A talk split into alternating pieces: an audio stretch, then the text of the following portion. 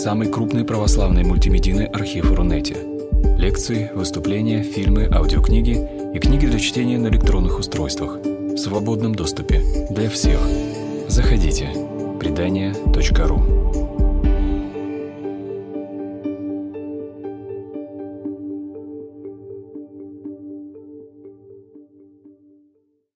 Вечер. Мы начинаем такой цикл лекций, который у нас будет в рамках э, портала предания, который будет посвящен апокалиптике. Апокалиптике как явлению, э, ее истории, ее осмыслению, собственно, и э, чтению каких-то текстов основных. И ну, этот курс будет, наверное, лекции на 4 на 5, мы надеемся. Вот сегодня первая лекция, и мы начнем ну, тема такая вот была интригующая, как иудеи ждали конца света. Вот. Я собирался говорить про несколько вещей сегодня. В общем-то, мы начнем, как ни странно, не с апокалиптики как таковой, а мы начнем с обзора истории, исторического. Вы, наверное, я надеюсь, в конце поймете, почему я так сделал, потому что, а, на мой взгляд, невозможно понять почему э, возникло апокалиптическое такие э, настроение, апокалиптическое сознание вот в, еще в, в иудаизме, еще в дохристианское время. А, невозможно понять это без того, чтобы не проанализировать, не увидеть, что творилось исторически ну, лет в 400 до прихода Христа. И что я сегодня хочу сделать, я вот поговорю о нескольких вещах. Первое а, – это так называемый период второго храма. Может быть, кто-то из вас слышал, что это такое. Это такой условный, условный такой период, а, который историки, библеисты выделяют вот в истории иудаизма период второго храма, когда существовал второй храм. Мы попозже увидим, что такое второй храм. Наверное, для тех, кто не в курсе, может возникнуть вопрос – а что же про первый? Что же вы начали со второго? Почему про первый упустили? Ну, я немножко пару слов скажу про это. А дальше мы поговорим подробнее про персидский период. Здесь и Вавилонский плен, освобождение из, из, из плена, и, собственно, вот восстановление храма, который будет назван вторым. Дальше мы поговорим про формирование иудаизма как религии что такое, собственно, иудаизм в своем таком самом раннем изводе. Не путайте это с современным иудаизмом. А потом мы исторически поговорим про эллинистический период, про римский.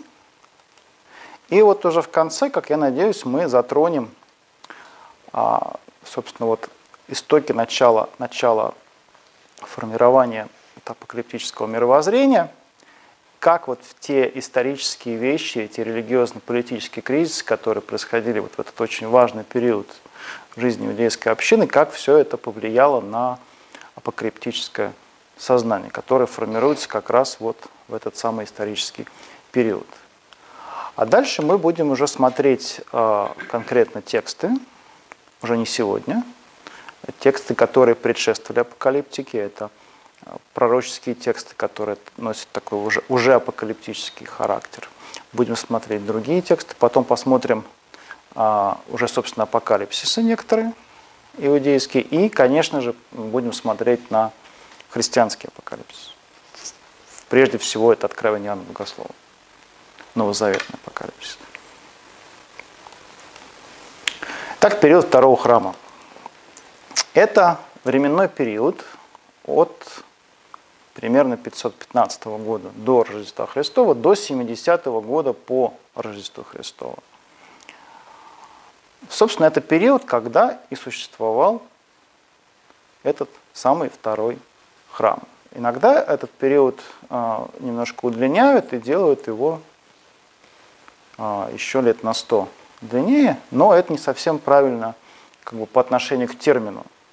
Храма уже не было в это время я ограничусь вот 70-м годом, когда храм был разрушен. Что происходит в это время? Основной вопрос.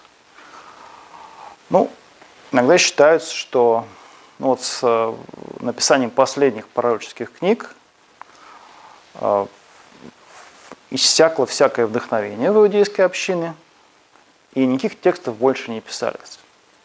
Был э, Ветхий Завет, потом был период молчания, когда вот община собиралась как бы с, с мыслями, с вдохновением, а потом родился Новый Завет – а, исторически это не так, как мы увидим. Что происходило? Тогда, если это не был период молчания, что тогда было? Развитие?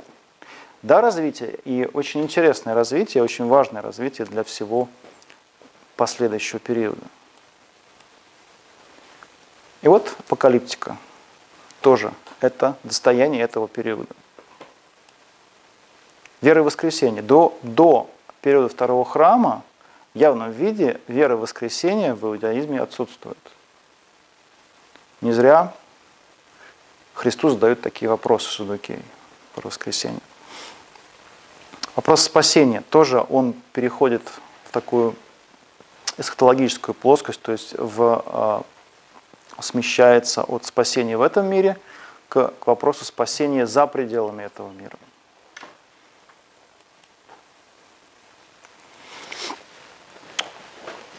Вавилонский плен. Это период, который непосредственно предшествует периоду второго храма, когда погибает царство Иудеи, иудейское царство. Израильское царство, то есть северное царство, погибает раньше, лет на 200, а Самария, то есть, а вот Вавилонский плен знаменует конец Иудейского царства.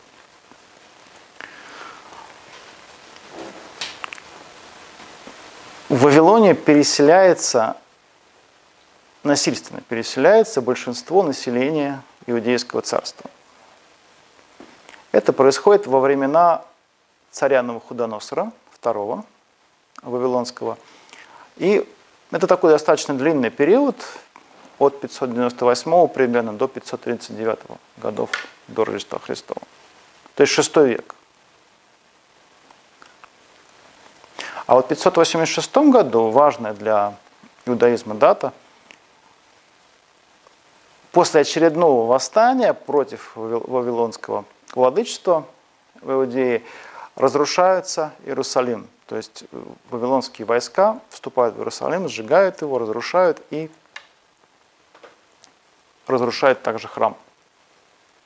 Первый храм, который построил Соломон,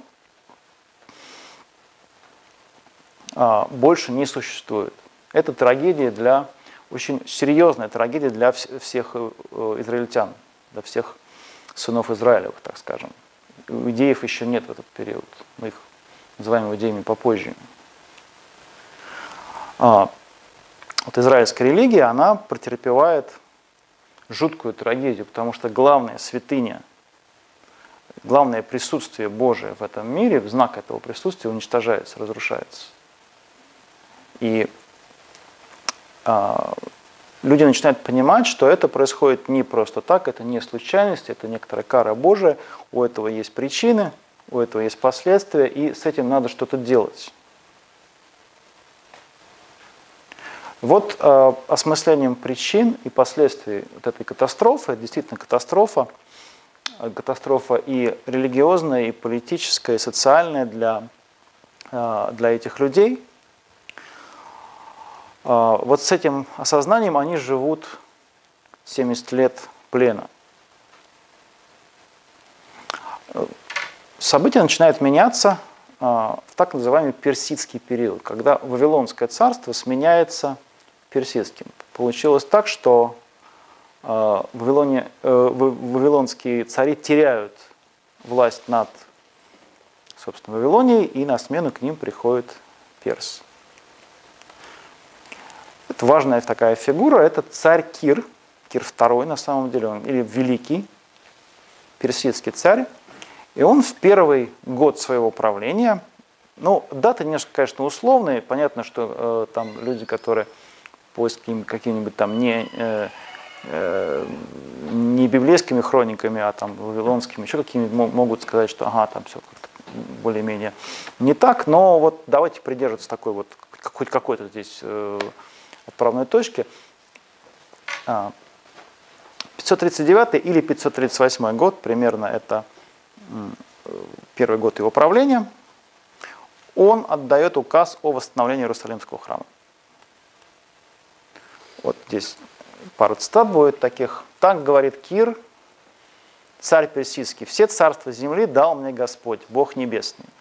И он повелел мне построить ему дом в Иерусалиме, что в Иудее. Кто есть из вас, из всего народа его Господь, Бог его с ним, пусть он туда идет. И вот книга Езры. Так говорит Кир, царь персидский. «Все царства земли дал мне Господь Бог Небесный, и Он повелел мне построить ему дом в Иерусалиме, что в Иудее. Кто есть из вас, из всего народа его, да будет Бог его с ним. И пусть он идет в Иерусалим, что в Иудее, и строит дом Господа, Бога Израилева, того Бога, который в Иерусалиме. А все оставшиеся во всех местах, где бы тот не жил, пусть помогут ему жители места того серебром и золотом, и иным имуществом, и скотом, с доброходным даянием для Дома Божия, что в Иерусалиме. Вот э, фигура Кира, она даже в Библии, она особая. Э, собственно, э, вот весной у нас была лекция про мессианизм здесь же, и э, мы там смотрели, что Кир – это язычник, в общем-то, это язычник, да, он не, он не член народа Божия, он назван помазанником Божиим как исполнитель особой миссии Божией для народа Израиля. Миссия его в том, чтобы дать возможность вернуться израильтянам а, обратно в Иудею и восстановить храм.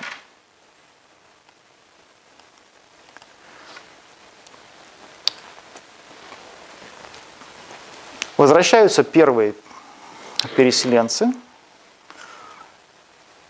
начинают строить храм. Ну, на самом деле, э, там все достаточно медленно идет. Они заложили фундамент, но дело это было сложное, и восстанавливается он достаточно медленно.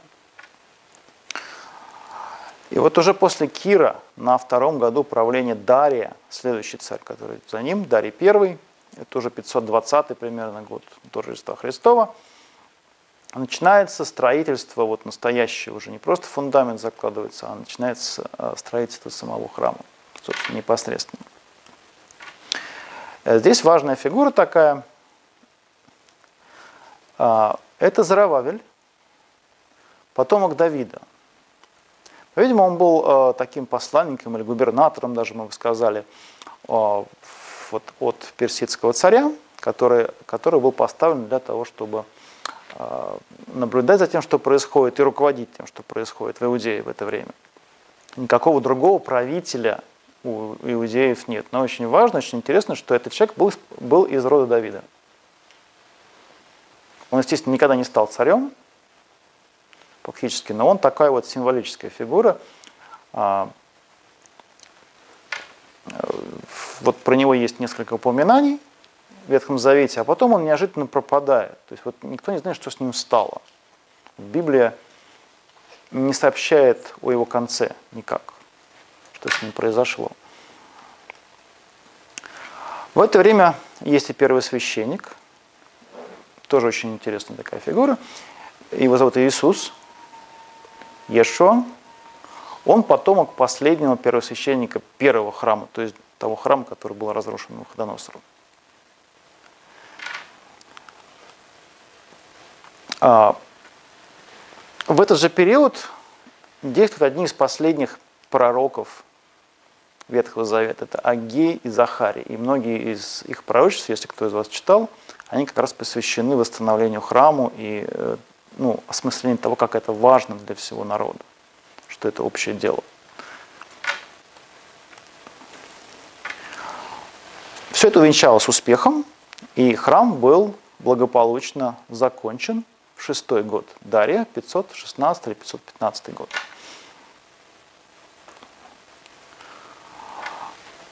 Вот очень интересное пророчество Захарии. А, оно касается, на самом деле, вот этого а, первосвященника Иисуса, текст, который важен не только для того, чтобы а, что-то понять о нем самом исторически, но и о том,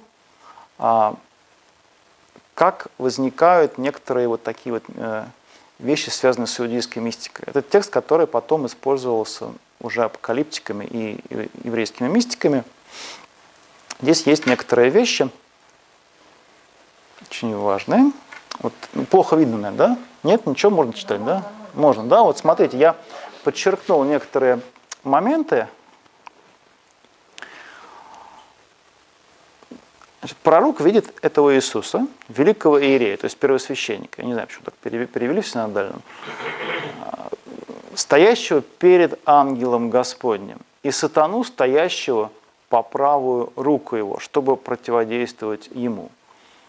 С одной стороны стоит ангел Господень, причем неизвестно, где это стоит. То ли это в храме происходит, то ли это на небесах происходит. Это некоторое такое видение – в этом уже некоторый момент такой таинственности здесь возникает. И вот сатана почему-то стоит по правую руку. Мы привыкли в Библии видеть, что по правую руку кто-то хороший всегда стоит. Да? Вот там, если ангел э, Божий справа является, это хороший знак. Вот Захарий, например, э, в Евангелии от Луки, в первой главе, э, архангел Гавриил явился по какую руку? По правую. И это был хороший знак. Значит, молитва его услышана. Вообще правая сторона в Библии всегда э, вещь хорошая. А, вот. А здесь вот почему-то сатана встал по правую руку. Дело в том, что на самом деле в антропологии, в нашем когнитивном сознании, то есть так как мы мыслим, правая сторона является а, наиболее беззащитной. Это знали войны как раз в то время. Меч, да, вот. То есть э, справа, ну, когда воины стояли, да, вот справа кто-то должен стоять, кто защищает тебя. Всегда. Но вот в, в книге «Премудрости Сираха, Сираха» сказано, что нельзя сажать врага по правую сторону твою на перу тоже, что он может что-то нехорошее сделать. Человек справа беззащитен. И вот этот образ сатаны, который стоит справа, он здесь, естественно, никакой не хороший, он как раз показывает о том, что, ну, то, что а, человек не может ему противостоять сам, никак. А, только Бог может это сделать. Собственно, в этом, в этом посыл, собственно, вот этого пророчества здесь, что а, только Бог может запретить. И сказал Господь сатане, Господь да запретит тебе, сатана, да запретит тебе Господь, избравший Иерусалим. Может, кто-то помнит эту фразу, это, это, она еще появляется как такая аллюзия в послании Иуды, когда архангел Михаил спорит о, те, о теле Моисея с сатаной. Там тоже вот архангел говорит эту же фразу, запретит тебе Господь. Ну, вот здесь вот э, сатане запрещают нападать на этого э, Иисуса, этого первосвященника, не, головля, не головня ли он исторгнутая из огня. Это значит, что он избран. Такой образ избрания особого. Иисус же одет был в запятнанные одежды и стоял перед ангелом, который отвечал и сказал стоявшим перед ним так, «Снимите с него запятнанные одежды» вот появляется образ запятнанных одежд, которые ну, мы знаем по Евангелию, от Матфея, например, когда человек явился на брачный пир в небрачной одежде. Вот здесь первосвященник стоит в грязных одеждах, которые не подобает быть пред Богом, и он не может служить в них. Нужно снять с него. Вот ангел говорит, снимите с него эти одежды – а ему сказал, смотри, я снял с тебя вину твою и облекаю тебя в одежды торжественные. Очень такой символический текст, то есть с одной стороны это какие-то физические одежды, которые меняются у этого первосвященника, с другой стороны это некоторое снятие вины, то есть очищение его.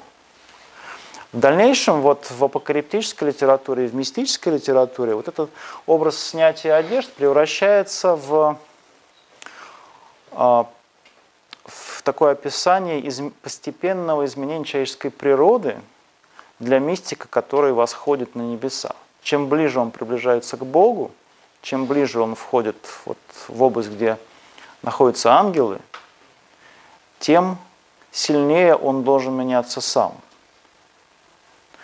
А вот э, в таких уже ну, более поздних мистических текстах а, часто некоторые вот, духовные существа, которые находятся на разных уровнях небес, а, вот подобно этому сатане, они не хотят пускать туда человека, постоянно ему противодействуют. Поэтому каждому мистику, каждому такому вот пророку, который восходит на небеса, ему нужен особый ангел, который его сопровождает. И вот это мы увидим а, во многих апокриптических текстах. Собственно, для тех из вас, кто читал, Иван, э, кто читал Откровение Иоанна, тоже помнит, наверное, что там постоянно ангел э, с Иоанном ходит и ему рассказывает все. То есть э, нужен некоторый вот такой интерпретатор того, что человек видит на небесах, и а, некоторый защитник этого человека, потому что вот духовные силы, они иногда могут противиться, как, как, как ни странно. Вот такая вот интересная традиция здесь. И вот истоки ее, по-видимому, вот э, в том числе вот в этом тексте, как он потом в более поздней традиции воспринимался. Но здесь все хорошо закончилось. Ему дали чистую одежду, ему дали чистый кидар.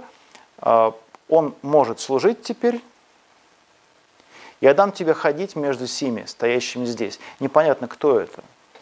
Либо это э, кто-то, стоящий во храме, либо это ангелы, которые стоят в небесном храме. И вот еще появляется здесь э, мессианский образ в самом конце, вот 8 стих.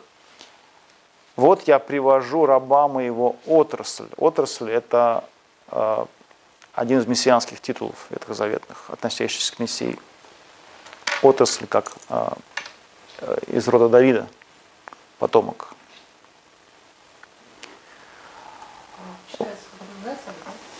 Здесь этот цемах, э, здесь другое слово, да, Нессер тоже есть отрасль, да.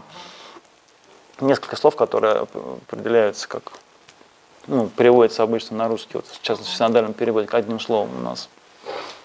Интересно, что э, в Септуагинте и, соответственно, церковно-славянском здесь Восток. Восток, совершенно точно, да. Откуда всякие там угу посетил нас восток свыше, угу, угу. Э, тебе видите высоты, с высоты востока в рождественском тропаре и так далее. Да, здесь очень важное такое изменение для действительно греческом тексте, что это Восток. Восток с большой буквы, как восток, мы говорим. А, Восток. Анатолия по-гречески. Да, она называется Востоком в греческом а, переводе. Да. Скажите, а вот главня исторгнутая из огня, это вот э, почему это? Где еще? Ну, там, я, я, я помню Павла, а спасется, ну, как бы из огня. Боюсь, что это разные о, такие образы. Да, здесь, здесь э, это, скорее всего, о том, что он ос, особый. Он особый, и он исторгнут, он, он взят. И вот есть много, да, углей, и он взят оттуда. Он, он не всем такое, такое дано, как ему, да? Вот, у него особое служение. Если он э, будет соблюдать волю, э, волю Божию, да, если ты будешь ходить по моим путям, если будешь на страже моей, то будешь судить дома и наблюдать за дворами моими, да, вот. То есть у него а, он избран для особого служения. Видимо, это вот такая метафора именно про это вот здесь. А еще что с огнем связаны какие-то другие ну, он, он первосвященник этого периода. Нет, это, это понятно. Нет, я имею в виду в этом завете какие-то еще с огнем связанные. Вот, с, э, то есть я просто не, просто как бы меня, для меня такой совершенно, ну, то есть совершенно как бы уникальный это образ, да, там, для этого завета. Ну, есть еще пророк Исаия, когда он э, тоже, кстати говоря, находится в, в храме. В храме. А у нас мы сейчас можем дискутировать, да? Или как, как вообще? Нормально, да? Потому что для съемки я имею в виду как. Э, вот. А, он, когда приходят ангелы, да, и один из ангелов э, касается его, берет уголь, щипцами уголь с а, престола Божьего и касается уст пророка, Э, я думаю, мы как раз в следующем, на следующей лекции вот будем читать этот текст более подробно. Тоже он такой протоапокалиптический, то есть это видение небесного престола. Вот как здесь видение такое, вот, то там тоже это видение небесного престола, очень важный для апокалиптики текст. Вот, то есть там образ огня, вот он как раз связан с таким тоже. Но здесь немножко другой. Здесь, здесь э, э, не похоже, что это связано как-то с престолом. Это вот именно образ того, что он взят один из многих.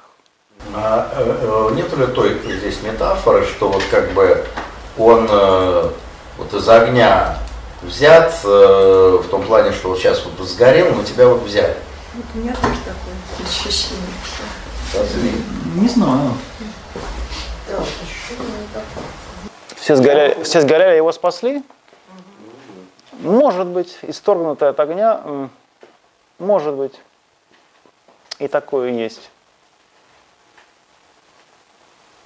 Ну, в общем, достаточно э, такое загадочное. Загадочное здесь. И сама эта история очень загадочная, и э, метафорика, соответственно, очень загадочная здесь.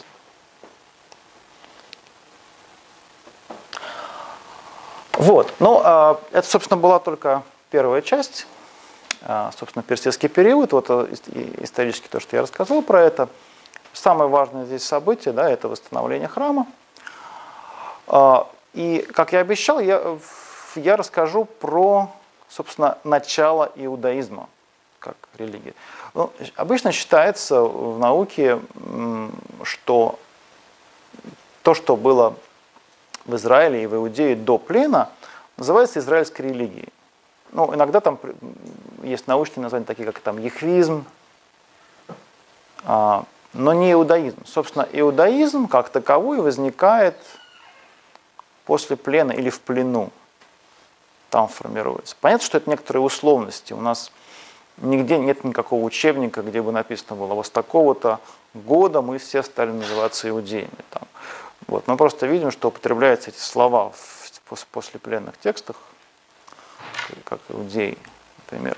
Вот. То есть это, это э, религия, это наследник, наследница веры Израиля до плена. И особенно э, иудейского царства, конечно, потому что, да, потому что в Самаре, в Самаре все сложно было, когда э, царство Соломона разделилось между севером и югом, то, э, собственно, самаритяне, они вот там такой более синкретический образ жизни избрали. А поэтому, собственно, общения особого не было. Так иудаизм, ну вот, будем считать, начинается где-то с 539 года, то есть когда началось освобождение из плена. Вот. Иудеи, собственно, в таком случае это в основном люди из колена Иуды, Левия, священники, соответственно, и левиты, и частично Вениаминова колена. Те, которые вернулись в, в Иерусалим.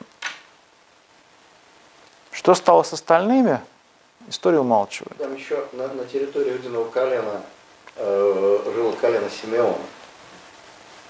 Ну, вот э, было ли оно в это время, еще? Вот вопрос, оно смешалось оно или, или нет? Вот. Кроме того, вот есть э, сведения о том, что представители вот э, десяти колен, которые вот были в этой самой ассирийской диаспоре, они сохранили свое, собственно, э, в Евангелии вот Анна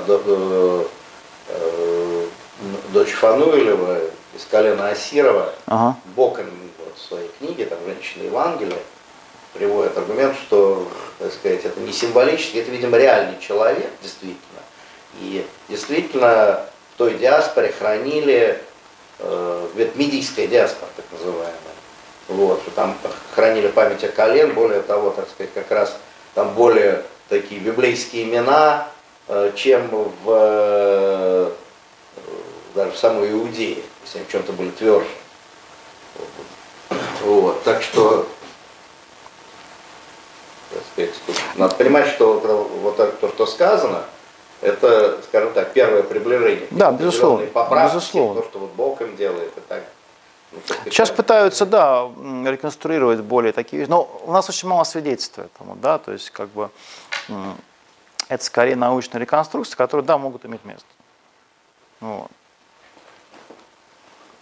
А, понятно, что мы все пытаемся реконструировать хоть как-то, да.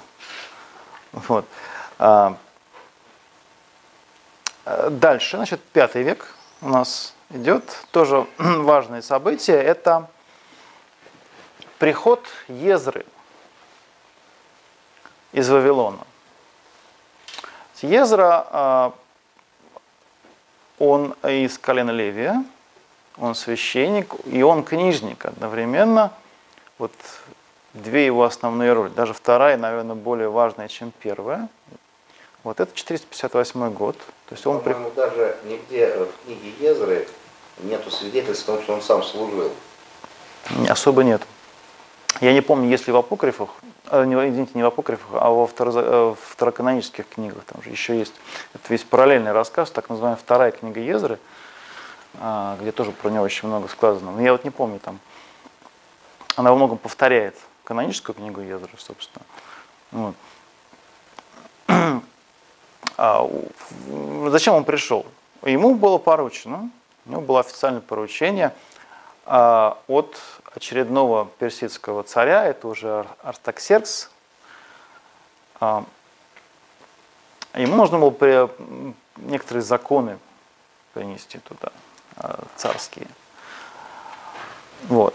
Но, собственно, что он делает по отношению к самому иудаизму, он добивается расторжения брака, браков иудеев, заключенных с э, э, представительницами чужих народов. Он считал, что это жуткий грех, что это одна из причин плена, потому что это нарушение закона и склонение к идолопоклонству иудеев. Вот. А, не все с ним были согласны. Ну, считается вот э, иногда, что, например, книга Руфь – это а, некоторая полемика как раз э, с Ездрой и с его а, с приверженцами его взгляда подхода к иудаизму, что вот нет возможно, чтобы и другие народы тоже служили Богу и были женами. Руфь была моавитянка.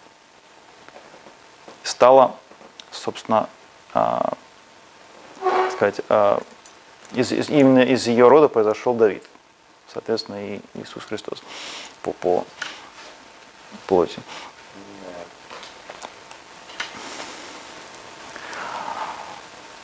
Езре удается это сделать через 14 лет. И кроме того, он делает еще очень важную вещь. Он читает и объясняет закон. Народ а, мало был сведущ в законе в это время.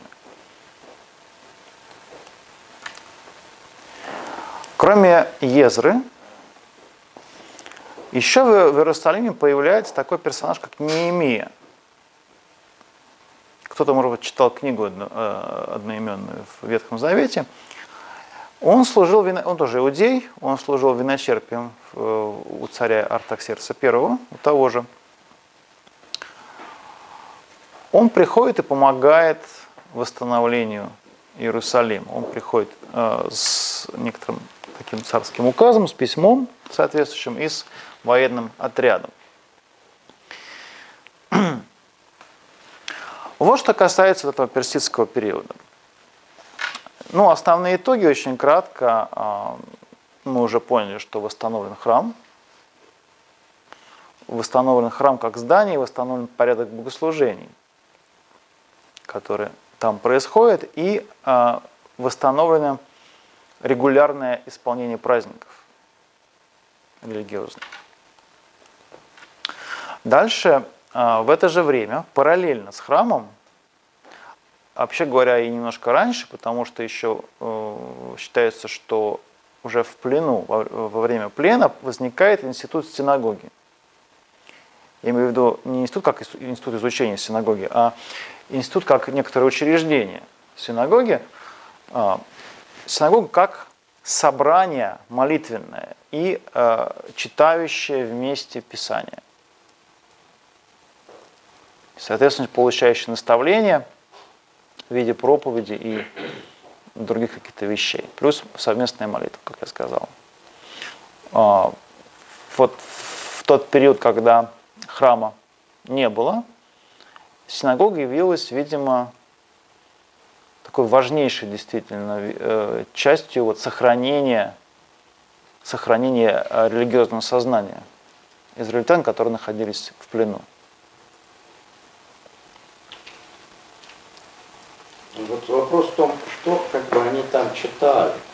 Потому что, ну, скорее всего, в той редакции, как мы знаем, э, многих книг просто не существовало. И вообще непонятно, что, так сказать, что было, так сказать, реально существовало до этого, а что, как говорится, продукт редактирования где-то да, безусловно. и позднее. Безусловно, вот, как, какие-то более ранние тексты читалось, э, более ран, ранние редакции тех книг, которые были. Конечно, прежде всего, ну что читают в? Читают Тару, да? Вот. Не, есть некоторые, а, а, так сказать, сведения, что, может быть, в плену еще Писание не читалось, что это в основном, или там читалось какие-то там псалмы, да, которые тоже, опять же, не все были еще написаны в ну, этот период. Какие-то да? уже были, да, но не все. Вот. Может быть, не было един, единого собрания вот, псалмов. Да. Там не случайно там они там делятся на разные книги, там разные пять книг вот этих самых псалмов. Ну, это более позднее формирование, естественно, да. Ну, та же вот э, э знаменитый всеми нашими, нами любимый 50-й псалом, э, хотя и э, написано от имени Давида, да, в конце провозглашает, просит, Хвост просит явно, о чем? Э, э, явно Хвост написан явно на, написан в плену, да, уже за несколько столетий, э, после нескольких столетий после смерти Давида, да, вот. И он больше напоминает нам такой вот э, покаянный псалом за то, что произошло. Это некоторое покаяние иудеев в плену. Хотя, ну, вот традиция, традиция считает, что он Давидов, да, и может быть какой-то действительно, какая-то его часть действительно принадлежит непосредственно Давиду, как псалмопевцу. Вот. Но вот конец действительно очень напоминает. Ну да, влага Господи, благоволением своим силам созерди стены Иерусалима, предполагается, что стен нет. Да, что в, во времена Давида все-таки уже было, да, то есть. Это на самом а. деле вот то, что, э, может быть, э, то, что все сожалению не благоволившие, это может просто то, что поскольку Давид совершил грех сознательный, он не мог жертву за грех принести. То есть, возможно, что вот это было сначала такое, а потом это было интерпретированы вот эти вот два стиха про стены там. Вот, были, так сказать, в процессе редактирования добавлены. Угу. То есть, ну, путем... ну да, тут традиционно считают, что это как раз э, молитва написана им после греха Ферсавии, да, вот. Но вот исторически действительно он мог редактироваться. Да, действительно, мы просто не знаем, что именно читалось, это правда. Если, если читалось, то это были какие-то ранние версии книг а, потому что никакого канона, как вы понимаете, не было. Да, еще даже некоторые книги, так скажем, может быть, там треть того, что мы знаем, как э, Ветхий Завет, еще не был написан. Да. Но она была не, не, в, не, в, не в окончательном виде еще. Ее, ее тоже не, несколько редакций ее было, скорее да, всего. Упоминаются там какие-нибудь книги праведного, книги брани Господней, где они? Да, книги исторические какие-нибудь, э, такие вот про царей, там их много было, там пропало очень много того, что читалось. Пропало, то, что... или, там, сказать, по, по кускам было растащено. Да, но что-то из этого просто вошло в другие книги, по-видимому. Уже вот там книги Иисуса Новина, там книги царств, а, какие-то части могли там почитаться. Вот, особенно там 3-4 царство, там вот эти более поздние. Вот. Мне главное интересно, что что у нас есть, как, как, как оно было написано. А будет у нас отдельная лекция, я надеюсь, про, вот в, зам, в рамках этого. Иисуса Новина или, так сказать, про текста мог поменяться, то есть что могла ли она входить в вторую изначально, что есть некоторые намеки, что она э, как бы в отличие от прочих, так сказать, книг пророков, теснее к Таре примыкают. Простите, а мы не слишком отказываемся от темы? Ну, тут э, я слежу, да, я слежу, как у нас. Вот. Ну, да, вы, да, тоже смотрите по, по, по качеству вопросов. Вот. Последняя вещь, которая связана с итогами здесь, это а, очень важно тоже духовно, это то, что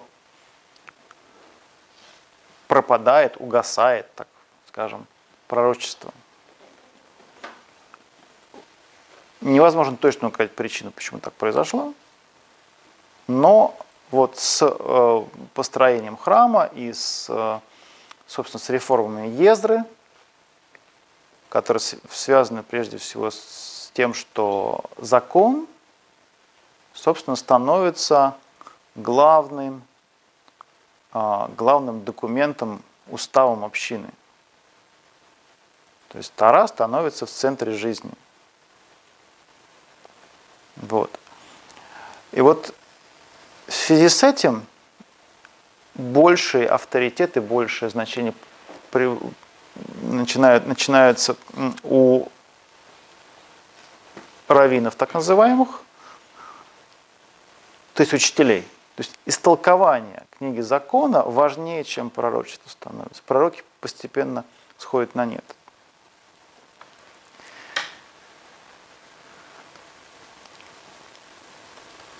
Поэтому так важно, когда в Евангелии от Луки Дух Святой сходит на некоторых персонажей там в, начале, да, на Симеона, на пророчество.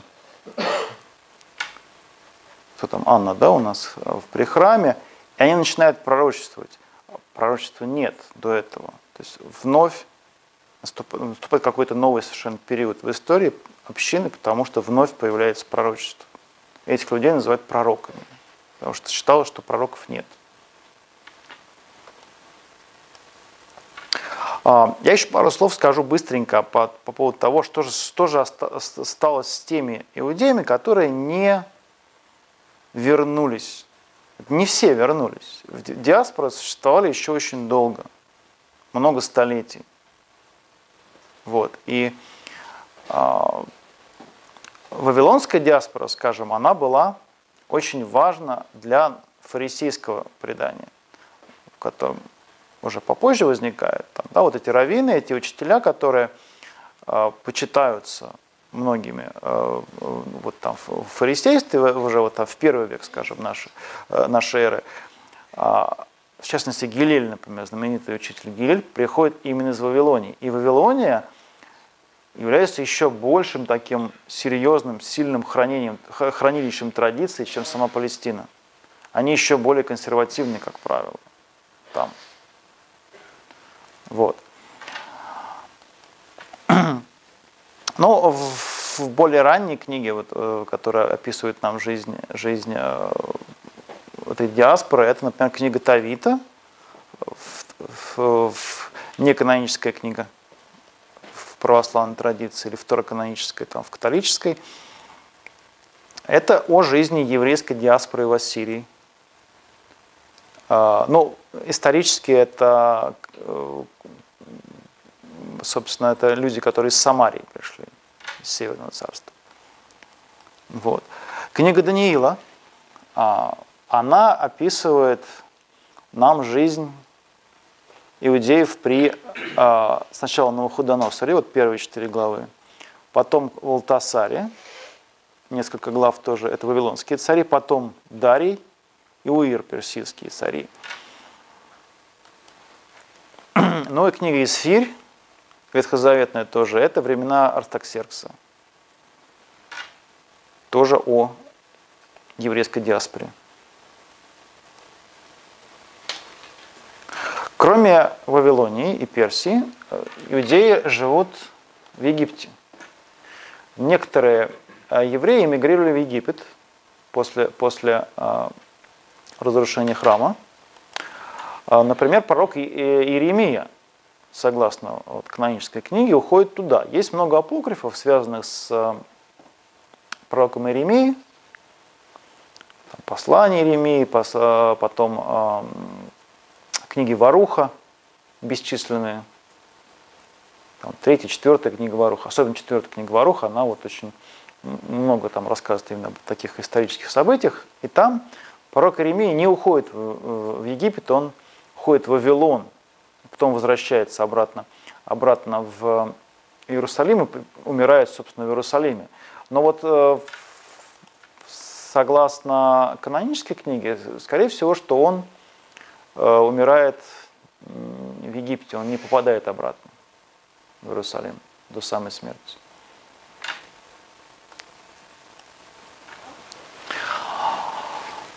После освобождения из плена многие евреи остаются в Египте. В частности, вот такая еврейская колония, которая там была, это Элефантина, это остров на Ниле, напротив Асуана. А, там а, многие из них, по-видимому, служили солдатами в египетских, у египетских царей. Вот. Но они еще построили там храм, так называемый Элефантинский храм. Иудейский очень много сейчас исследований по этому поводу написано, там много очень рукописей найдено иудейских.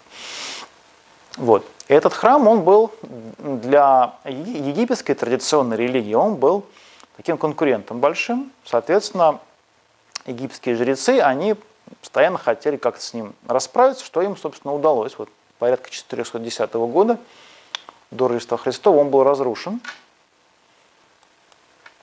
А, после чего иудеи предприняли, предприняли попытки этот храм восстановить, и он как-то частично был восстановлен, хотя в нем уже запрещали фактически приносить жертвы. То есть животным жертвы уже нельзя было приносить здесь. И вот в этих самых элефантинских текстах иудейских найдены свидетельства о, ну то есть упоминания и других богов тоже. То есть а, то, во что это превратилось, а, было, по-видимому, какой-то синкретической такой религии, где кроме, собственно, там Яхва уже служили и э, другим богам в каком-то виде. То есть, как это точно было, мы не знаем. А в книге Иисуса Новина полемика, вот это по поводу этого элефантинского храма, да? Да нет, Иисус Новина, что гораздо раньше книга написана. Нет, ну а да? Ну, конечно. Что по поводу храма, то есть это не, не правильно? А какой там элефантинский храм? Ну, там, нет, там имеется в виду, что как бы храм должен быть один, а вообще как бы там... А храм должен быть один, это не в Иисусе Новине, это второзаконие, Нет, в Иисусе Новине там тоже про, про храм, там в самом конце там небольшая полемика. Ладно. Там, не помню, но в основном заповедь про один храм это э, второзаконие. Ну да. Да, это скорее, это скорее полемика с самарянами. Там просто Элефантинского храма еще нет в это время, скорее всего. Я понимаю, просто, ну как, когда, э, когда же она, э, так сказать, книга Иисуса Новина, она же редактировалась уже после плена? Может быть, да. Вот. Ну, не знаю. Но в конце концов, это полемика со всеми другими местами, да, которые могли возникать. В этом плане, да, все, что угодно могло быть. Да. Может, мы что-то не знаем, может, еще где-нибудь были храмы. Скажите, а вот этот Элефантийский храм, он полностью заменил как бы храм Иерусалима? А не было Иерусалимского храма, да, и те, те иудеи, которые оказались в Египте, они, по-видимому, вот... То есть они полностью читали весь культ, все предписания, которые были связаны с храмом, в этот храм? Наверное, мы не знаем точно, не знаем. что они там делали, да, но что-то делали. Какое-то какое богослужение там было.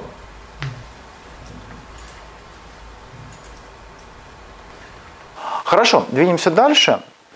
А, следующий важный период – это эллинистический.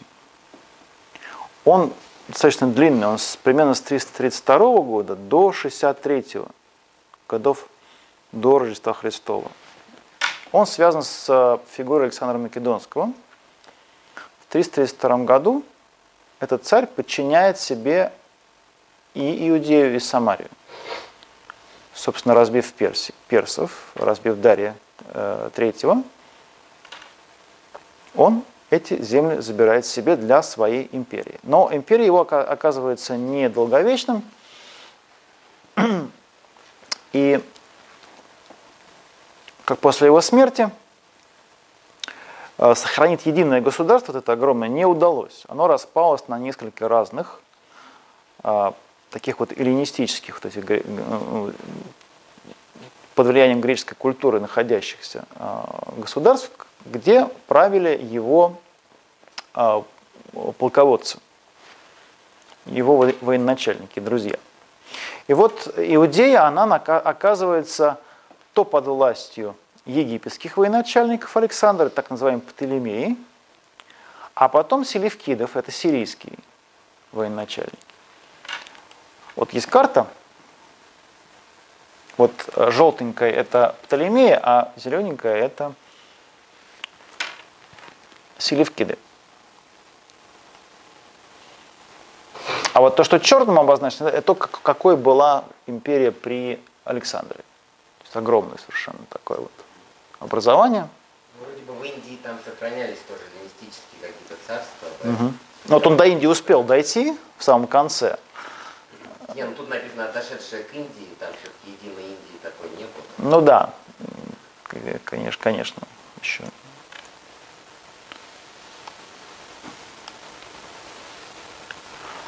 А, Птолемеи правят вот с 305 по 198 год.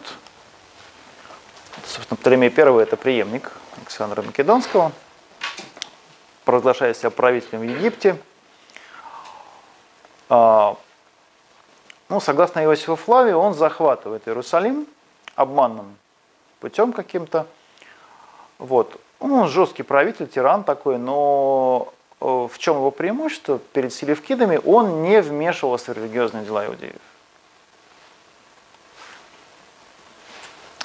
А, вот при нем а, иудеи продолжали переселяться в Египет, потому что он их стимулировал там большим жалованием, и многие из них служили в армии. Там. Второй Птолемей, так называемый Филадельф, тот и вовсе захотел, чтобы Тара, Пятикнижие, закон Моисеев был переведен на греческий язык. Он инициировал этот перевод в Александрии. То, что мы называем септуагинты. Начался перевод септуагинты греческого, первый вообще в истории перевод э, Библии начался именно вот при этом царе. А, а вот теперь Селевкиды. Ну, Селевка это тоже а, преемник Александра Македонского, который вот, сирийскую часть восточную захватил, плюс Месопотамию и Малую Азию, все это было его. Он начал войну с, э, уже с третьего века, он начинает, ну, потомки, естественно, его начали войну с Птолемеями, а, и вот, собственно, и Сирия, и Иудея все время оказывались между двух огней. Антиох III начал очередной поход на Иудею в 2001 году. В 198 году захватывает Иерусалим, подчиняет ее сирийцам, то есть вот этим. Но он был еще не так плох он просто захватил, то есть как бы, ну, просто э, политическая власть перешла к, друг, э, к другому царю. А вот а, а, царь Антиох Селевк IV, которого называют Епифан, его называли Епифан, собственно, не мы его называем Епифан, а, он начал серьезные притеснения иудеев в, в, с религиозной точки зрения. Сначала он пытается ограбить э, э, сосуды, украсть, украсть э, храмовую утварь, сокровищницу. Он начинает перетасовки в, в священстве, в, в, первое, в первое священстве Иерусалимском. Пресвященник Ония, который правит, Ония III в это время, который правит, он смещается, назначается Иосон, который был таким а, поддерживающим и некоторые греческие институты, в частности, он там, значит, ввел бани, там, гимназии, разрешил. Вот. Э, что было, конечно, невозможно для иудаизма.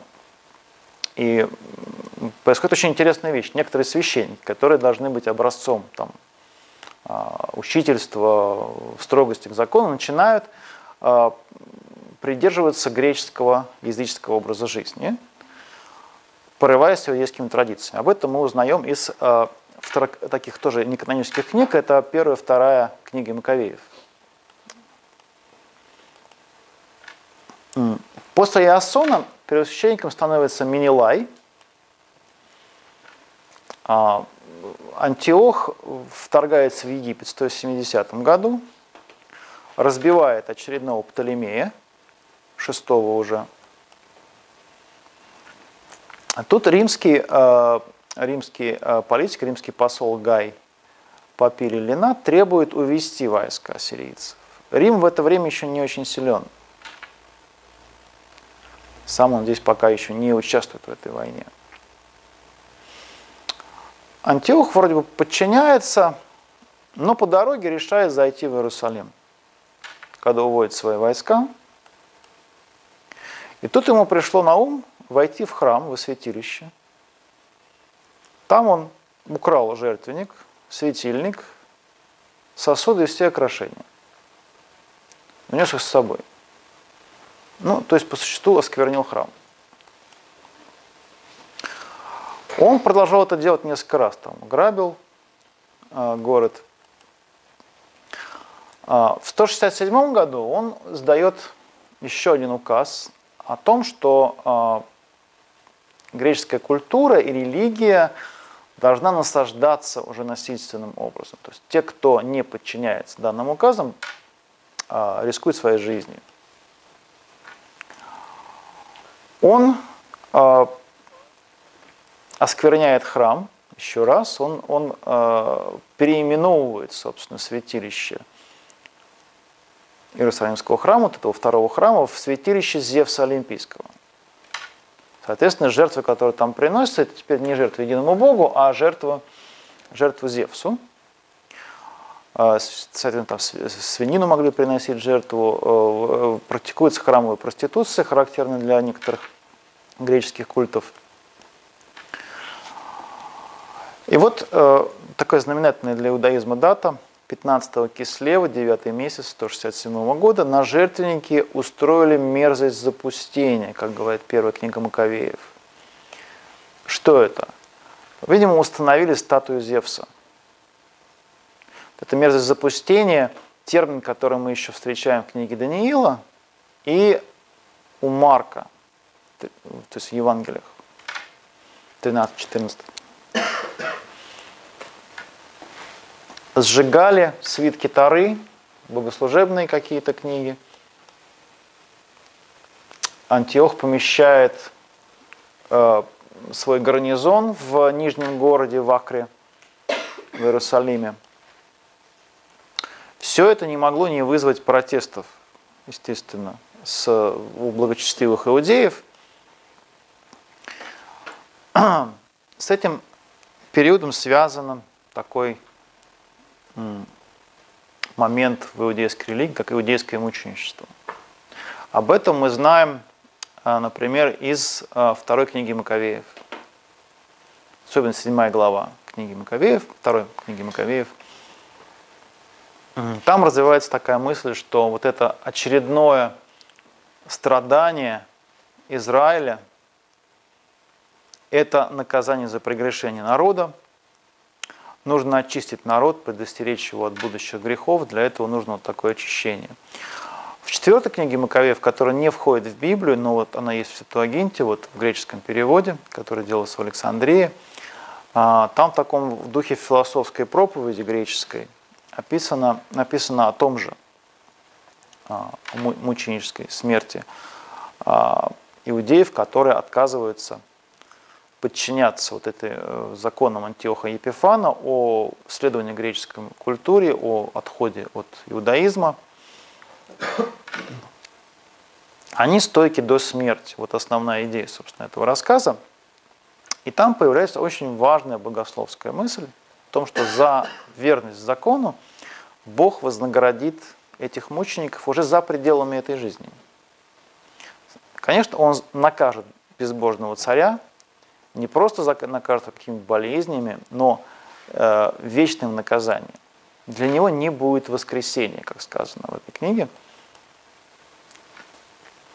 А, поскольку эти э, праведники, они умирают мученической смертью, там их разрывают, там сжигают, разрубают, а, то они э, говорят, что ну, мы страдаем за Бога, и поэтому Бог силен вновь воскресить наши тела. Вот, это, э, вот этот рассказ очень ярко, одно из очень таких ну, ярчайших, наверное, примеров иудейской веры в воскресение тела. Далеко не везде, когда мы читаем о воскресении, в иудейских э, книгах, в, ну, ну, в том числе в библейских книгах, мы э, понимаем, что речь, речь идет о, о теле. Вот здесь речь идет действительно о теле, о физическом теле, о воскресении.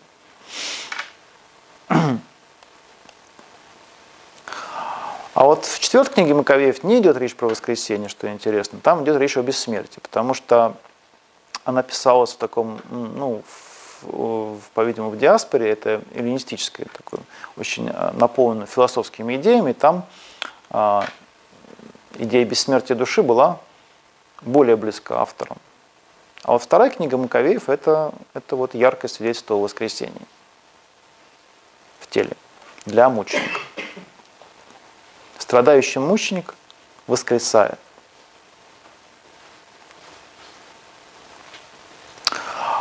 Ну, не только мученичеством протестовал иудаизм против Антиоха, началось и вооруженное восстание. В 167 году, вот когда храм был осквернен, когда мерзость запустения там была поставлена, то есть это вот статуя Зевса, Группа иудеев под э, предводительством священника по имени Матафия организовали восстание, хотя он сам вскоре умирает, но его сыновья, их было несколько, они продолжают его дело и достаточно успешно с этим справляются. Вот Иуда, Иоаннафан и Симон, три сына. Их называли Маккавеями. Вот, собственно, книги Маковеев, они про этих самых Маковеев. Маковеи, как считается, что это от э, арамейское слово маккаба – молот для врагов. Кроме Маковеев в этом восстании активно участвовали благочестивые иудеи, которыми часто называют хасидеями. Не путайте их с хасидами, а, хотя корень этого слова один и тот же. А, ну, хасидеи, хасидеев обычно вот называют, их, их э, определяют как таких благочестивых иудеев, которые боролись за чистоту а, израильской религии против э, влияния эллинизма. Они были не только набожные, но еще и достаточно воинственные. Многие из них, так скажем. Война увенчалась успехом в 164 году. А, был очищен и переосвящен храм – в, в Иерусалиме. И э, вот к этому событию относится установление праздника Ханука еврейского, который до сих пор отмечается. Это вот в честь переосвящения храма.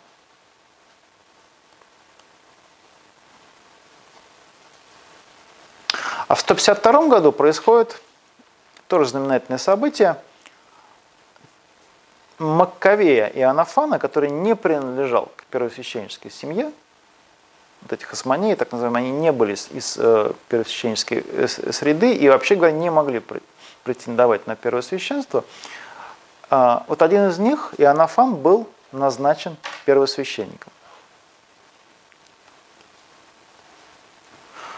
К 142 году изгнали, наконец, и гарнизон эллинистический, сирийский вот этот вот, из Нижнего города.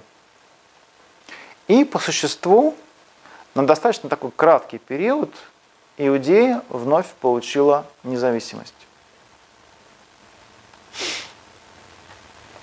А, я немножко, наверное, пропущу здесь.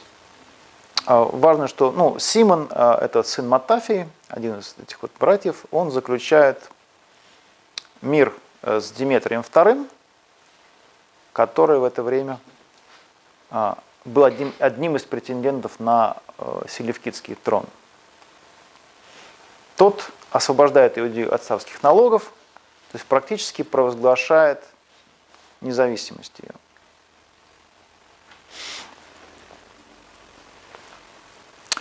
Дальше независимость Иудеи признает Рим. Рим в это время был важным как раз союзником для Иудеи. Он еще не был так силен. Вот э, в 135 году начинается первое священство сына Симона, Иоанна Геркана. Он тоже из э, рода Хасманеев. А в 104 году первосвященником становится Аристабул, сын Иоанна. Ему мало, э, собственно, этого чина первосвященнического, он принимает на себя титул царя. То впервые за всю историю Иудеи одно и то же лицо становится и царем, и священником. Обычно эти функции разделялись.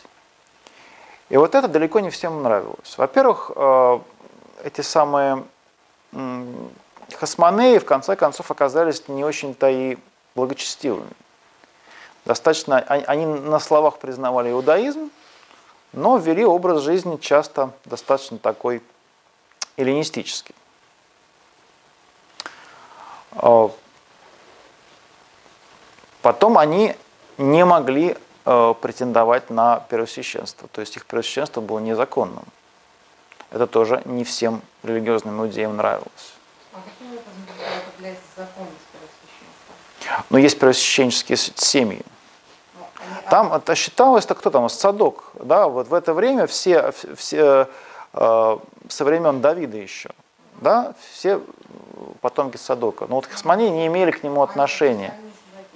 Да, вот, соответственно, они не могли претендовать, и это вызывало споры, которые ну, потом просто вылились в раскол. А откуда вообще говоря следует, что из, только из рода Садока должны быть? Ведь в Таре э, только, э, только то, что коины, то есть сыны Аарона, свящ... а про первосвященство ниоткуда не след. Традиция. Ну, так... Не более чем традиция. Ну вот они тоже так подумали. Вот. Но традиция, как правило, живее всего остального. Вот. И это вызвало действительно раскол. Вот 40 лет вот эти хасманейские правители, они совмещают титул царя и священник.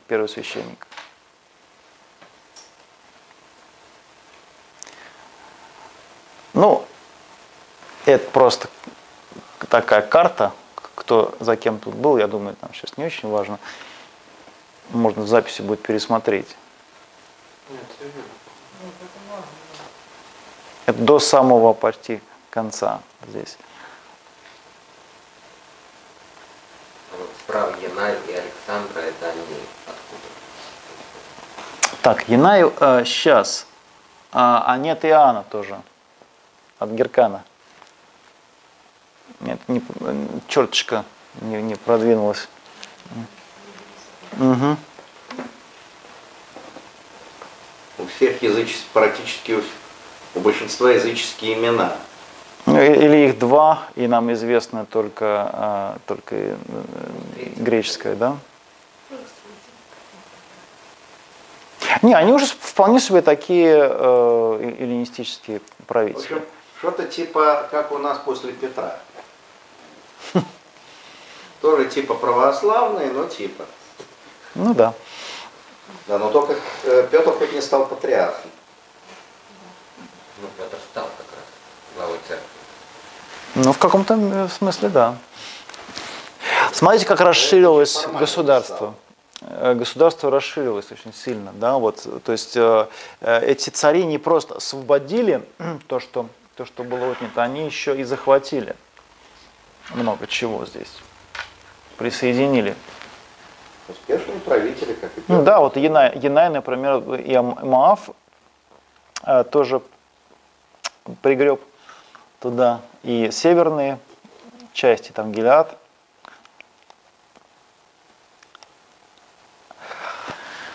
А, Все это кончается тем, что в 63 году, после очередной распри, которая там возникает между наследниками на трон, Хасманеями, под это дело Помпей захватывает Иерусалим и храм.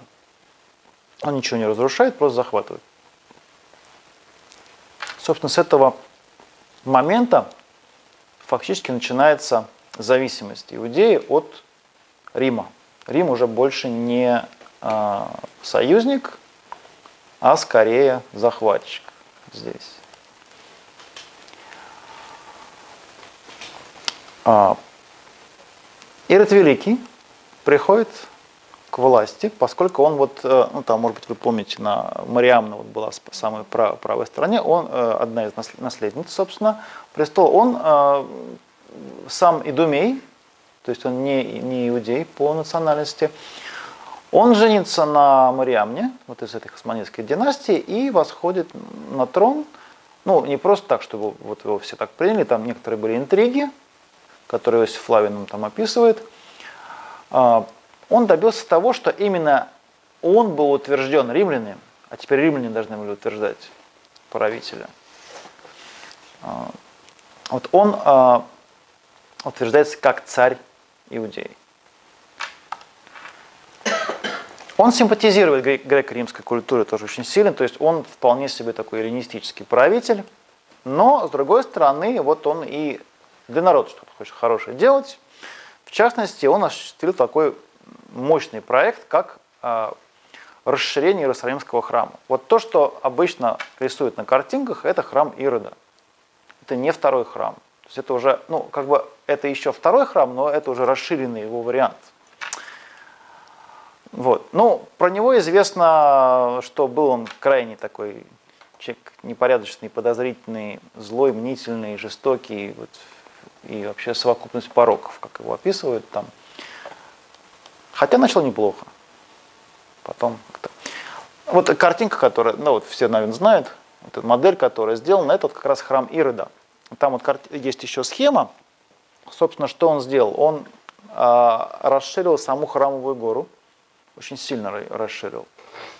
На, насыпь сделал, да.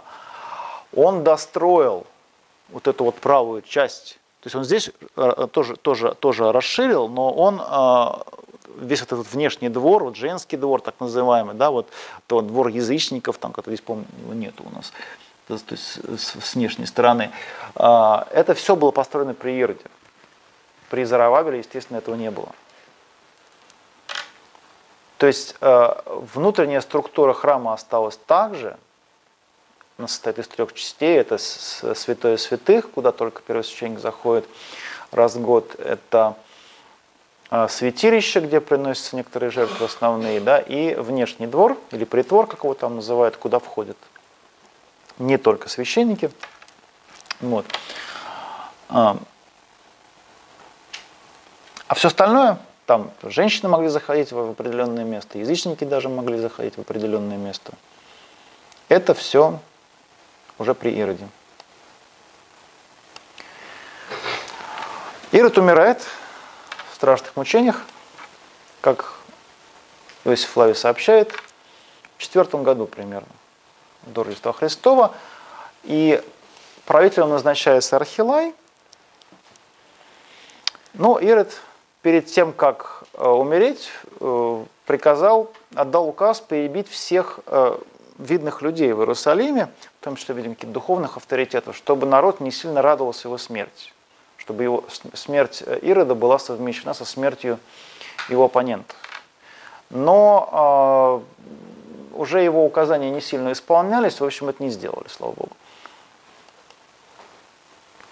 Вот большая часть его царства отошла к Архилаю, который был назначен Августом как правитель. Ему досталась Самария, Иудея и Идумея. Но больше ни один царь, в общем-то, не назывался царем в, Иудее. Вот э, Архилай, он уже этнарх, то есть э, это лидер народа, так сказать, глава народа, правитель народа, можно так перевести это. А другие сыновья Ирод это Ирод Антипа и Филипп, они тетрархи. То есть они частью территории только владеют. Третий. Антипа Галилея и Переи. Филипп э, это к востоку, к северу от Галилейского озера. А то, что их Евангелие и... царями называли, это... Скорее, не точно, да, все-таки. Так же, как и с прокураторами там. вот. Прокуратора префекта. Да. А, ну, Архилеем не были довольны сами иудеи, там были волнения частые, поэтому а, Август его достаточно быстренько снимает, то есть он уже вот в шестом году по Рождеству Христову он был снят, то есть сколько там, 10 лет он правил. Его отправили в Галилею. Ну, вот так примерно выглядит э, разделенное царство Ирода. То есть э, часть, э, часть территории просто за Римом остается. Вот то, что пятым номером отмечено, оно никакому правителю не попало из семьи Ирода уже.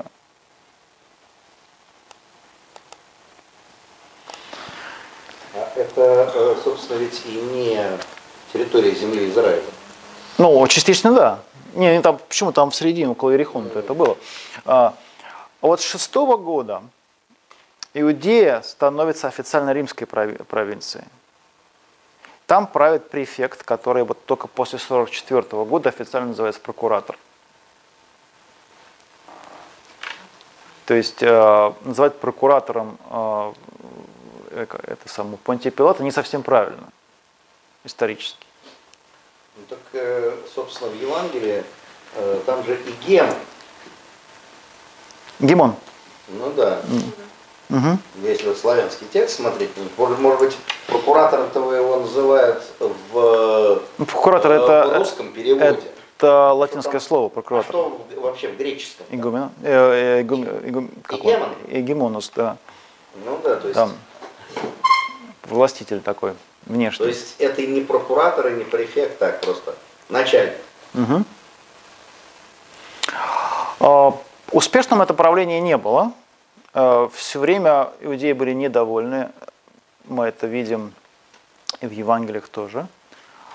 Это, нарастание этого недовольства оно достигло апогея где-то к 66 году, когда очередной прокуратор, там он Гейси Флор, достал иудеев настолько, что они подняли мятеж. А здесь большую роль играли, собственно, не столько там такие духовные авторитеты, как там, не знаю, э, фарисеи или садукеи или есеи, а зелоты. Э, они тоже, часть из них была религиозными, а, но они понимали, а, собственно, религию очень таком достаточно политическом э, виде, как освобождение от Рима, от языческой власти. Вот. Постепенно восстание охватило всю Палестину, даже в диаспоре, например, в Дамаске и в Александрии тоже были волнения, которые вылились в серьезные, там, в том числе убийства иудеев. Вот. А, правителя Сирии выгнали Галла оттуда – И Риму приходится как-то серьезно на это реагировать. Веспасиан приходит с легионами сначала на север, выбивает из Галилеи восставших, а потом возвращается в Рим, потому что э, им нужно было трон делить в это время быстренько. Он посылает Тита э, на свое место. Тит осаждает Иерусалим – и после нескольких лет очень тяжелой осады, когда там, как Иосиф Флавий описывает, что там поедали младенцев друг друга, а, и что только не делали, каким грехам не предавались в это время от голода и э, всего прочего. Причем э, все это было сопряжено еще с распрями внутри этих вот групп, то есть там не было никакого единства между ними. Вот После этого в 70-м году город падает, Тит, Тит э, захватывает его. Такая картинка вот есть. Там начинается страшная рез, резня, э, сжигается в том числе и разрушается Иерусалимский храм. Если вы помните 11 главу книги Откровения, там есть э, такой эпизод. В самом начале, первые два стиха 11 главы сказано, что «измерь храм».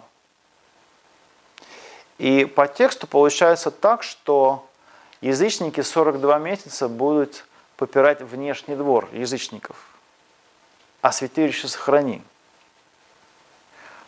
Иногда считают, что это связано с тем, что было такое, была традиция иудейская, еще когда храм не был взят, о том, что храм, внутренняя часть храма сохранится, что она не будет взята, что только внешний двор достанется язычникам. Вот, может быть, э, книга Откровения отражает эту традицию каким-то образом только уже переосмысленно, так сказать, духовно там, потому что там уже храм такой духовный более смысл приобретает. Вот. А на самом деле э, физически, конечно, ничего там не сохранилось, все было разрушено. Те, кто считал, что святилище как-то может защитить, ничего у них не получилось. А, хотя вроде бы там, э, ну вот Флавий же пишет, что Тит не хотел сначала разрушать, но в какой-то момент начался пожар, все это рухнуло. Все, кто там находились, все сгорели и погибли. Война продолжается еще три года. А, последний падает, пала э, крепость Массада в пустыне. А, ну, э, было еще второе иудейское восстание уже во втором веке, я уже не буду про него говорить который имел еще более катастрофичные э, для иудаизма последствия, потому что а, Иерусалим оказался распаханным, засыпанным солью, и а, иудеям там не разрешали жить вплоть до времени Константина. И, собственно, название Иерусалим а, было заменено на языческое. Только при Константине Великом, который принял христианство, только при нем город переименовали обратно в Иерусалим. А простите, а если вернуться к, к Ироду, он а, имел право на то, чтобы убивать э, вавриянских младенцев, или теоретически вообще не имел? Не имел права, но имел возможность. Даже если не имел, да. Он был, э, он был правителем да, все-таки он был достаточно еще самостоятельным правителем. Вот после него этого не было. Ну а что, то есть они не могли устроить эти правители какой-то такой произвол? Вот это. Я, я бы не стал отвечать на этот вопрос, просто у нас осталось 5 минут. Mm. Извиняюсь, конечно. Мы немножко в сторону уходим. А, для чего я, собственно, все это рассказывал? А, не, не просто потому, что я хотел вам рассказать краткий курс по истории иудаизма второго храма, а потому что а, мы с вами встретили здесь много таких серьезных кризисов в жизни этой общины. Первым был разрушение храма Соломона. Это первый серьезный духовный и политический кризис – и плен после него, естественно. Все это потребовало переосмысления, в том числе духовного переосмысления а, своей жизни для этой общины. Рождение некоторых текстов, которые об этом говорят. И очень важный богословский э, вывод, который следует, который был сделан из этой трагедии, это то, что а, вообще говоря, вопрос спасения в рамках только земной истории уже не ставился. Нужно непосредственно вмешательство, вмешательство Божие в, в эту историю. И оно произойдет, скорее всего, в конце времен. Это важный вывод, который был сделан. В частности, мы видим это вот э, уже у пророков, например, у Исаии, 24-27 главы. В конце времен Бог воцарится в Иерусалиме, Он восстановит э, Израиль, Он накажет всех врагов и даже победит смерть. Смерть, где твоя победа? Смерть, смерть будет поглощена, полностью поглощена. Там стоит слово, которое означает проглат, будет проглочено в еврейском тексте. Иезекииль, 37 глава. Ну и знаменитое э, пророчество по Кости, которое вот в историческом э, своем прочтении это о восстановлении народа Израиля, как бы из мертвых. Здесь же Иезекииль 38-39 глава – это битвы с язычниками, которые произойдет в конце времен. И 40-48 главы у Иезекииля – это о том, что будет новый храм и Новый Иерусалим.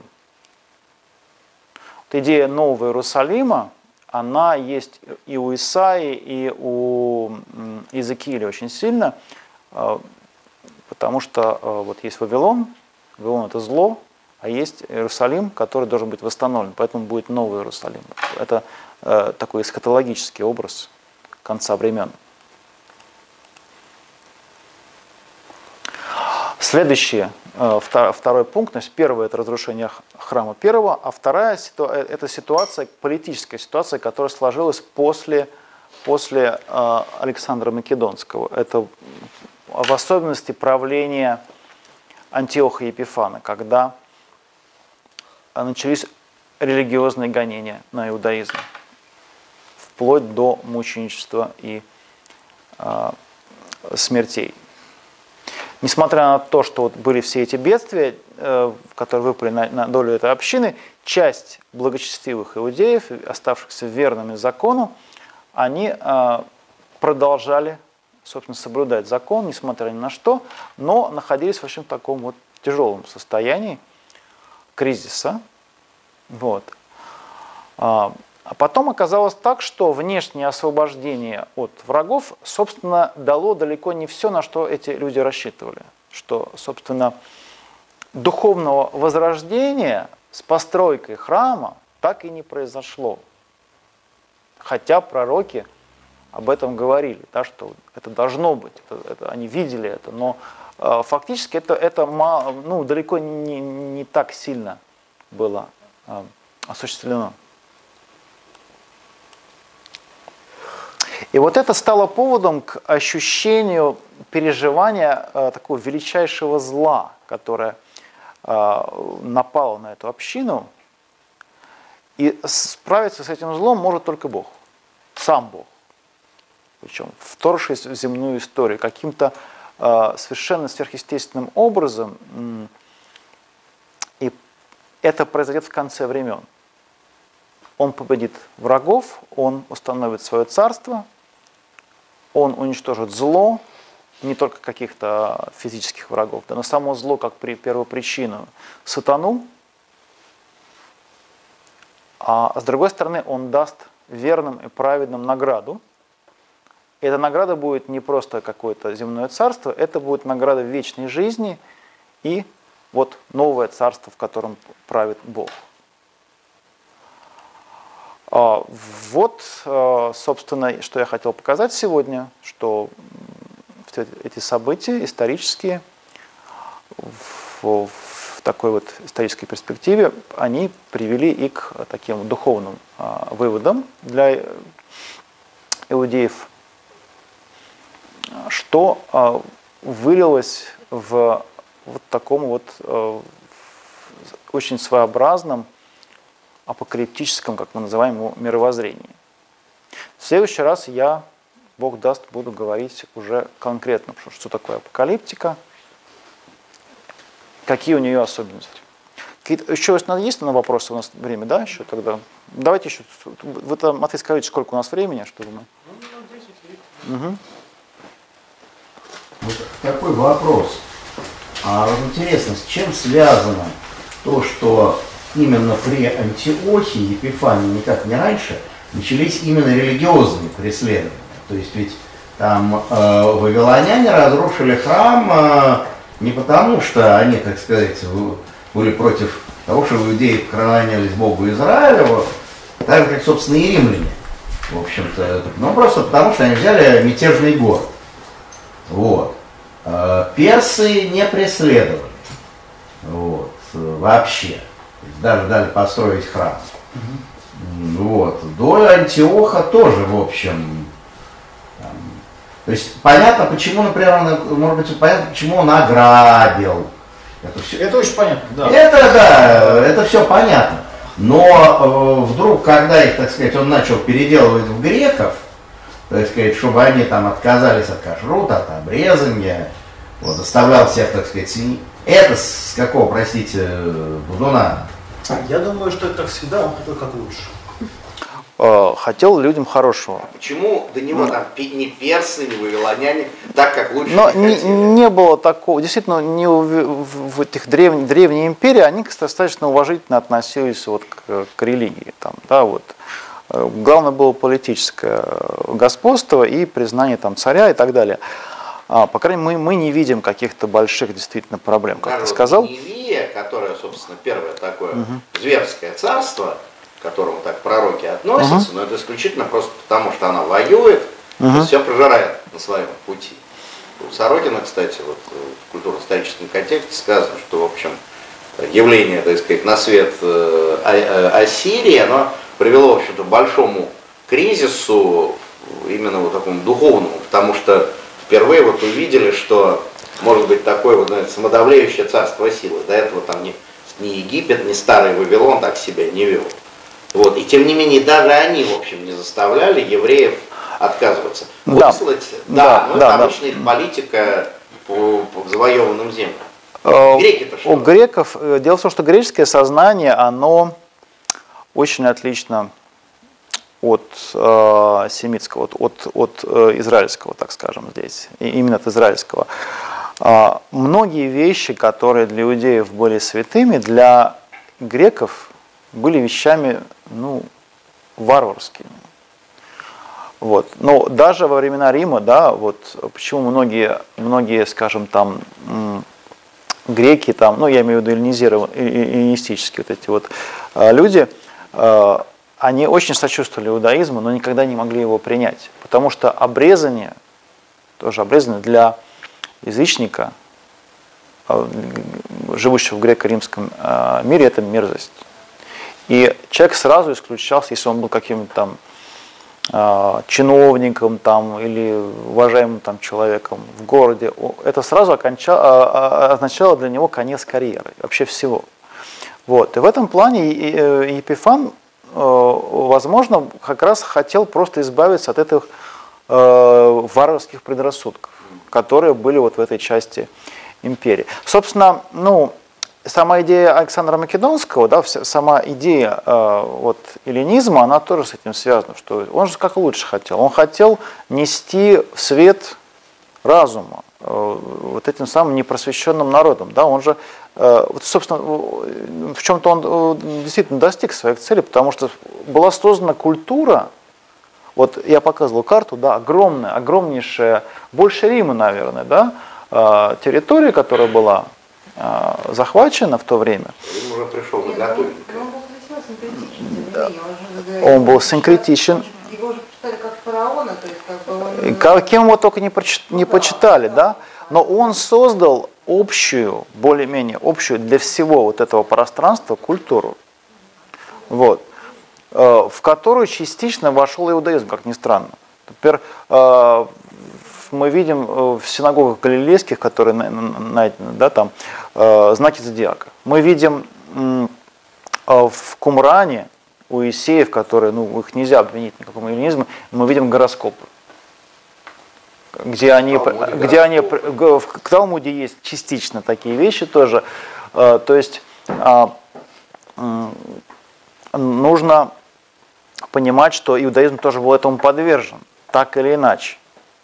Вот. То есть вся, вся территория, которая была вот в этом ареале, она, она находилась под влиянием эллинистической культуры так или иначе. Но Антиох хотел больше, он хотел просто, чтобы вот эти вот предрассудки, которые там вот какие-то вот в Иудее есть, совершенно ему непонятны, абсолютно. Ну там вот есть э, эта легенда, что вот он входит в святое святых, он надеется там что-то увидеть, какую-то статую, заходит, а там ничего нет. Вроде про Помпея. Или Помпея это был, да. Я не помню, по-моему, это у Флавия, по-моему, тоже да, это описано, да? Наверное, про Помпея, да, в 63 году, когда он заходил, зашел, он э, тоже вот увидел, что ничего нет. Вот, то есть, и, ну, поскольку Антиох тоже заходил, да, раз он там статую поставил, вот, э, ему это было все как-то странно. Так, а Поэтому... скажите, греки, что все, всем обязательно им было голышом бегать? То есть, что их компрометировало обрезание? Ну, гимназия, гимнасии, в гимнасии это в, а в бане как быть? А, в бане. В бане, да, да пардон, гомосексуальная наклонность э, греческой цивилизации? Ну, по крайней мере, достаточно толерантное отношение к этому, да, да тоже для, для, иуда, для иудеев было невозможно, поэтому... По-моему, вот греческая культура, это гораздо больше, к сожалению, чем толерантность, то, что когда... Да, э, тот факт просто, что до э, э, эллинистический период мы кучу статуй обнаженных юношей и ни одной статуи обнаженной девушки практически не имеет, то уже, по-моему, как бы о чем-то говорит. Понятно, на самом деле, что для, э, для, для евреев это, наверное, понятно, это был действительно символ мерзости, и, наверное, греки за это им платили тем Любое, любое вообще изображение, да, было достаточно... Даже дело не в этом. Сложных отношений к любому изображению, да, было? Да, ну, тут уж просто именно вот эта вот особенность греческой культуры, где это не просто толерантно, а, по-моему, это больше. Ну, как э, недавно где-то, по-моему, в, в лекциях по вот, ну, Нарзамасику сказал из э, античников, что, знаете, если бы грек вышел в Москву сейчас и увидел, посмотрел бы на э, э, значит, вот афиши и рекламу, которая у нас, он бы, его тут же увезли бы на скорой. Да, то, что мы считаем нормальным, для него вот, ну, одежда, которая рекламируется, да, там, ну, в чем ходит и так далее, там, ну, ну, или там, не знаю, нижнее белье, извиняюсь, еще что-то там, а, которое рекламируется, пожалуйста, везде. Для античного мира невозможная вещь. Там другое отношение к этому. Да, в ходят только варвары. Это, то есть это неприлично? Абсолютно нет. Ага. Там другое отношение к этому телу. Почему там э, изображалось все это? Но только мужское. А Венера куда девать? А Венера это уже второй век. Это именно эллинистический и римский период. Но эллинистический это и римский период разные вещи. Да, это уже позже. А. Я имею в виду классическую Грецию, пятый век, вот это вся самая такая, самый расцвет. Все эти Аполлончики, а все Венеры задрапированы. Мне кажется, тут натяжечки. Да, правильно я вас понял, может быть, я так сделал однобокий вывод, что э, вот человеческое осмысление иудеями, э, которое было и вызвано разрушением храма, сложной политической обстановкой, пленением вавилонским, э, это было лишь осмысление пророчеств э, таких апокалиптических, которые уже были. То есть пророчества были, но они не, не осмыслялись, и именно вот внешние обстоятельства, они а, позволили вот иудеям осмыслить это. А, правильно я понял так, что пророческий фундамент уже был, а они его осмыслили. А, ну, не, не получилось же ведь, ведь так, что они сами подогнали, как бы сказать, под свою историю, да, вот свою веру. Угу. Спасибо. Спасибо. Это хороший вопрос. Действительно такой, может быть, завершающий, действительно, собственно, ну, вот то, о чем я собирался говорить. Было, были какие-то пророчества, да, вот Исаия был, да, то есть был, был Иезекииль уже, там Иоиль был, э, то есть э, ну, более ранние, да, пророчества, и то, что связано с пленом, там, и с переосмыслением этой ситуации. Они часто, ну вот в богословии называются как протоапокалиптические, то есть там уже есть апокалиптические э, моменты, но, собственно, это что, э, это, это что значит? Что есть понимание конца мира, о том, что некоторые вещи только в конце мира. Вот. А вот, собственно, апокалиптические такие вот э, тексты, ну вот книга Даниила, например, она, она чисто апокалиптическая уже. Особенно 7 там 12 глава. Там вся эта образность, она еще больше, больше развивается. У пороков еще этого нет. Я как раз собирался в следующий раз про это говорить. Вот. То есть основой апокалиптики, видимо, является пророчество. Не только, но пророчество в том числе, наверное, одной из основных причин, э, основных предтеч э, является пророчество. Вот такие, такие вот тексты об эсхатологии. Вот.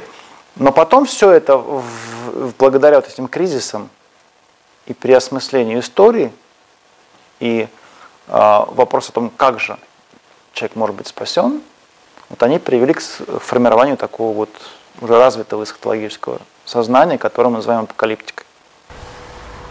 А когда появляется вера в загробную жизнь, то есть что после смерти что-то вообще есть? То, есть то что после смерти что-то есть всегда знали, а вот то, что будет воскресенье, только после плена. То есть э, во время Маковеев или раньше? Может быть, чуть раньше.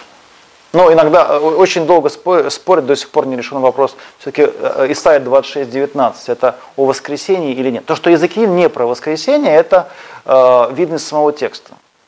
Там написано, как бы это произошло, так вот будет с Израилем. Вот. Но там не сказано, что воскресут мертвые. Самое первое свидетельство о воскресении – это Даниил 12.2, 3. Два стиха, 12 главы книги Даниила, они ясно говорят про воскресение в конце времен. А, ни один больше текст из Ветхого Завета, ну, не считаем книгу Маковеев, которая не каноническая, больше нигде явно про воскресение не сказано. Про Исаию спорят – это воскреснут мертвые. Да, да. тела там. А? Псалом как бы первый. Не дашь святому твоему увидеть тление. Ну, о чем это? О чем это? О том, что, что я, я, Бог спасет его от смерти, от физической.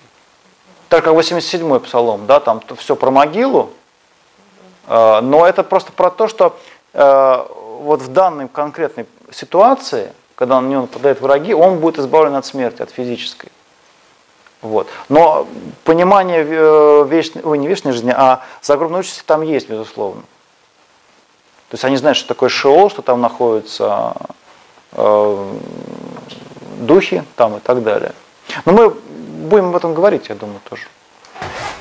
Повторите еще раз стих Даниила, какой стих? 12.2.3.